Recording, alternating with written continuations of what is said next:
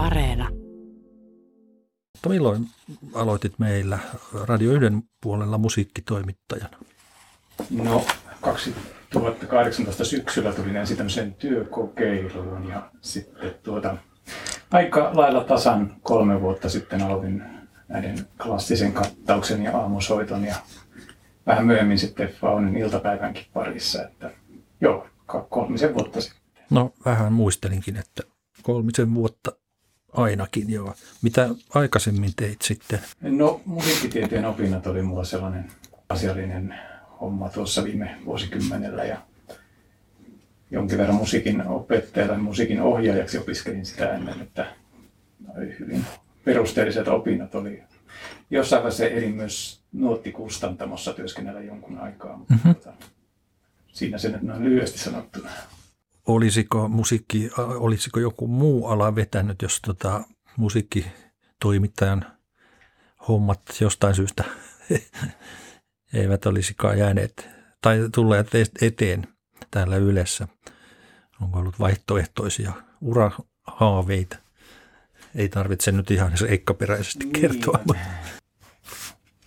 Tuossa 80-luvulla, kun ihastuin rekkamieskappaleeseen, niin silloin ehkä rekkamiehen ammatti oli haaveissa, mutta tuota, sen jälkeen se on enemmän ollut tässä musiikin.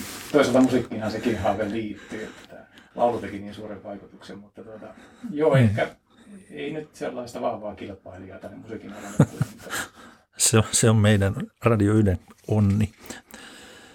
Aamusoittoja teet ja näitä muitakin. Esimerkiksi aamusoitostahan voisi nyt puhua ihan konkretian tasolla. Kun aloitat laatimaan konserttia, niin mistä se alkaa sitten se työ?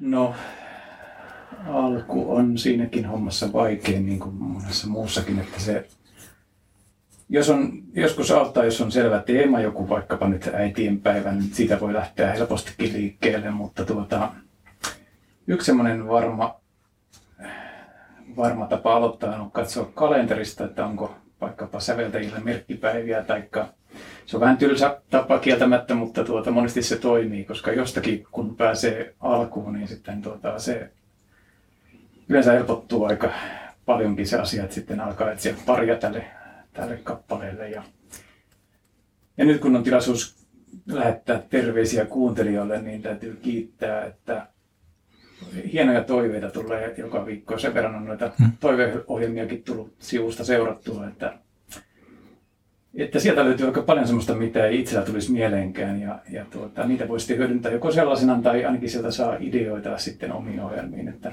se on myös yksi, yksi konsti. Hmm.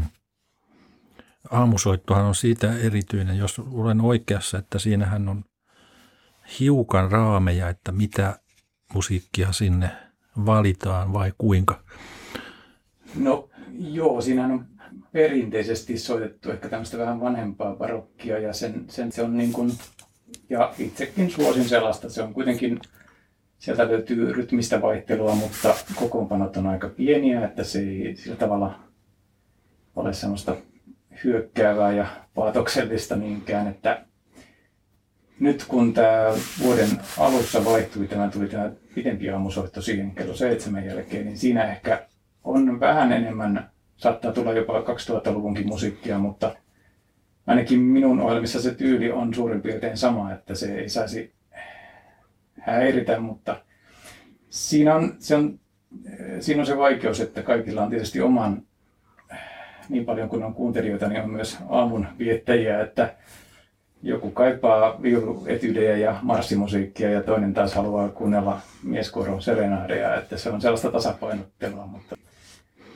sinne ainakin itse pyrin tuota saamaan paljon vaihtelua erilaisia kokoonpanoja ja erilaisia tyylejä ja ettei olisi turhan unettavaa, mutta ei myöskään niin kuin, olisi myös sellaista eteenpäin menoa välillä, että se on se on joka, joka viikkoinen haaste. Pallottelua, mutta ehkä kiteytettynä, että aamusoiton äänikuva on sellainen maltillinen.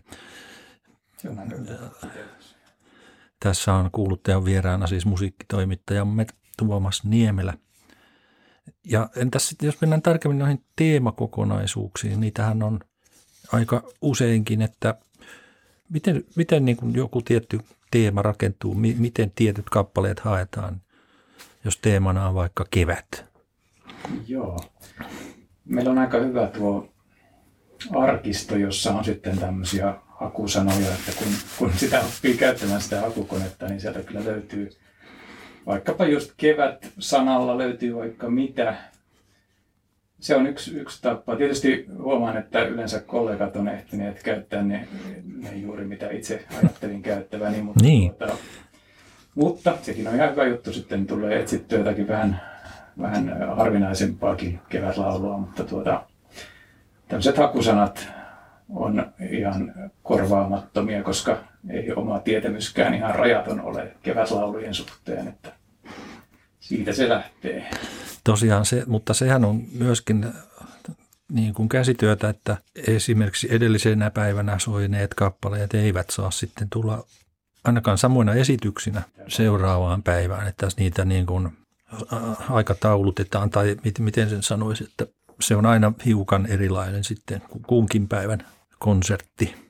No joo, se on tietynlainen kunnia-asiakin, hmm. että siitä vaihtelua olisi mahdollisimman paljon siellä, että, että siinäkin saattaa joskus tulla yllätyksiä, kun löytää jonkun oikein miellyttävän kappaleen ja huomaa, että se onkin näköjään soinut juuri edellisenä hmm. päivänä. Niin, ne pitää kaikki sitten tarkistaa, että onko soinut edellisenä päivänä tai hiljattain Kyllä, joo. ensin ja sitten vasta saadaan nippu kokoon. Siinä menee aikaa sitten myöskin. Kuinka paljon menee yhden keskimäärä, keskiverto aamusoiton laatimiseen alusta Kyllä minä siihen helposti saan päivänkin kulumaan, mutta tuota, en tiedä onko se, meneekö muilla yhtä pitkään, mutta tuota, niin, niin, se on juuri juuri se, kun alkaa hiomalla hiomaan. Ja sitten jos keksii jonkun hyvän teeman tosiaan, joka sitoo ne kappaleet vielä yhteen, niin se vaatii sitten paljon työtä, että löytyy sopivan mittaisia ja sopivan tyylisiä ja, ja niin kuin keskenään yhteensopivia kappaleita, niin kyllä siihen saa helposti päivän tosiaan menemään. Sitten yksi asia selvisi tässä ja vastikään sinä olet myöskin tehnyt musiikkitutkimusta, voiko näin sanoa. Leevi Madetoja. Mitäs, mitäs haluat kertoa Madetojan kuorolauluista nimenomaan?